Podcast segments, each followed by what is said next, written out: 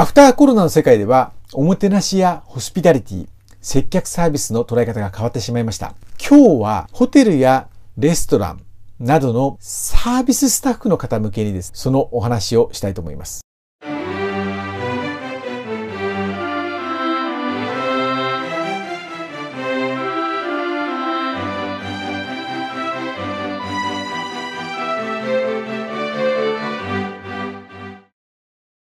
はい、皆さんこんにちは。バトラーの新井です。新型コロナウイルス感染症の影響で、今まではお客様の社会的な欲求、つまり皆さんとの触れ合いであるとか、気遣いであるとか、会話、コミュニケーションによって、ホスピタリティを感じていただいたりとか、おもてなしを感じていただくことが多かったんですが、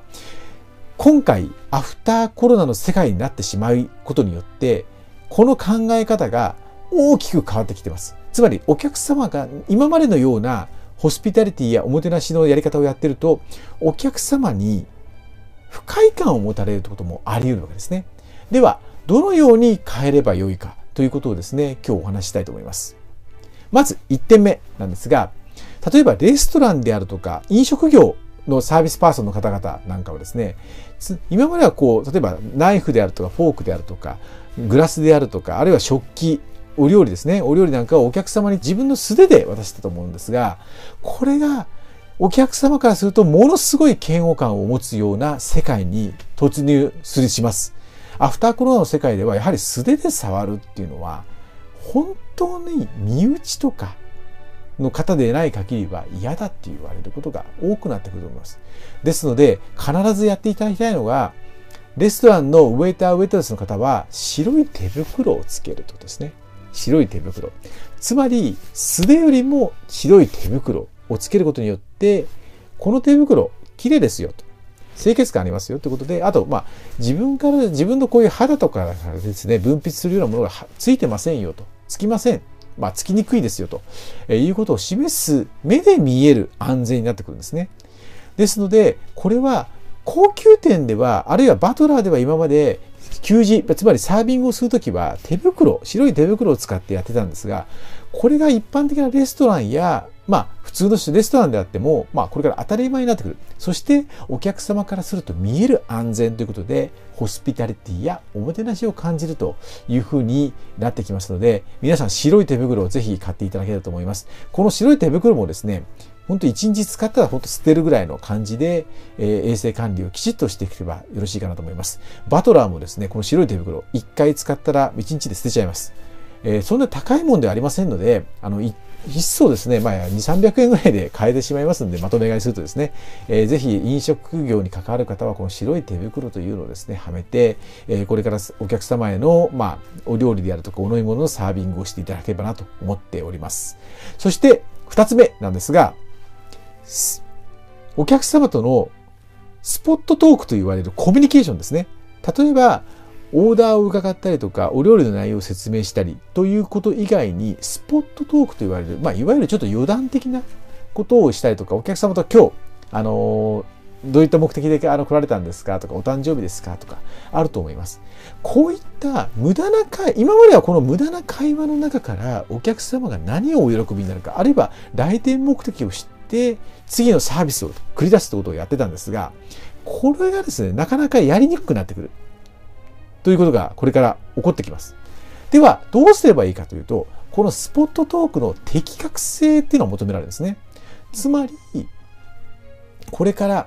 なるべくネット予約であるとか電話予約の時点でその来店目的であるとか、あるいはお客様が何をお好みなのかとか、あるいはどういったお料理が苦手なのかとかですね、そういったことを全て分かった状態で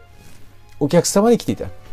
そしてお客様とコミュニケーションするときは、スポットトークで、今までで例えば1分かけたものであれば、これが10秒、20秒、あるいは5個の質問をしてたんであれば、1つの質問にするということで、なるべくこう接触時間を短くしていくっていうのが重要になってきます。長ければ長いほど、お客様は、ちょっと嫌だなっていう感情が芽生えちゃうんですね。どうしてもこのアフターコロナの世界では人との接触っていうのはずっと嫌悪感を持ったまま引きずりますんで、これをなるべく短くしてあげる。かといって、お客様に最高のおもてなしであるとかホスピタリティをするために事前に電話とかウェブでお客様の情報を取って来店された時にスイートスポットでハマるいいサービス特別なサービススペシャリティなサービスをしてあげるこれがアフターコロナの世界で求められる高度なおもてなしやホスピタリティになってきますそして3つ目なんですが、えー、3つ目はですねお客様との距離感の取り方について今後、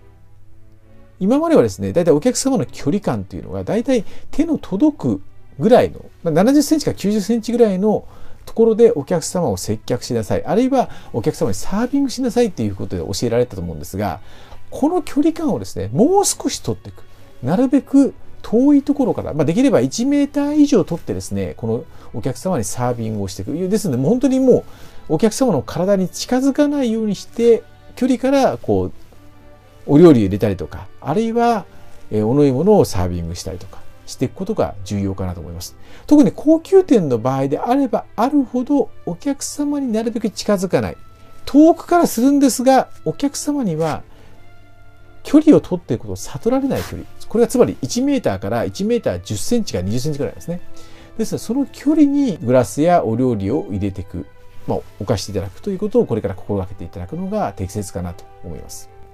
このようにですね、新型コロナウイルス感染症によって人との接触であるとか、ソーシャルディスタンスってことがですね、徹底されたために、このアフターコロナの世界では、今まではお客様に近づく、まあこれは距離的にも心理的にも、まあそして感情面でも近づく、接近性の接客っていうのは言われてたんですが、これが単純に接近戦をするんじゃなくて、ポイントを押さえた接近戦をしてしていかなければ、お客様にとってはマイナスに働いてしまう可能性があるということを、このアフターコロナの世界のサービスパーソンの皆さんはよくご認識をしていただいて、今後のお客様へのおもてなし、ホスピタリティに活かしていただければと思います。ご清聴ありがとうございました。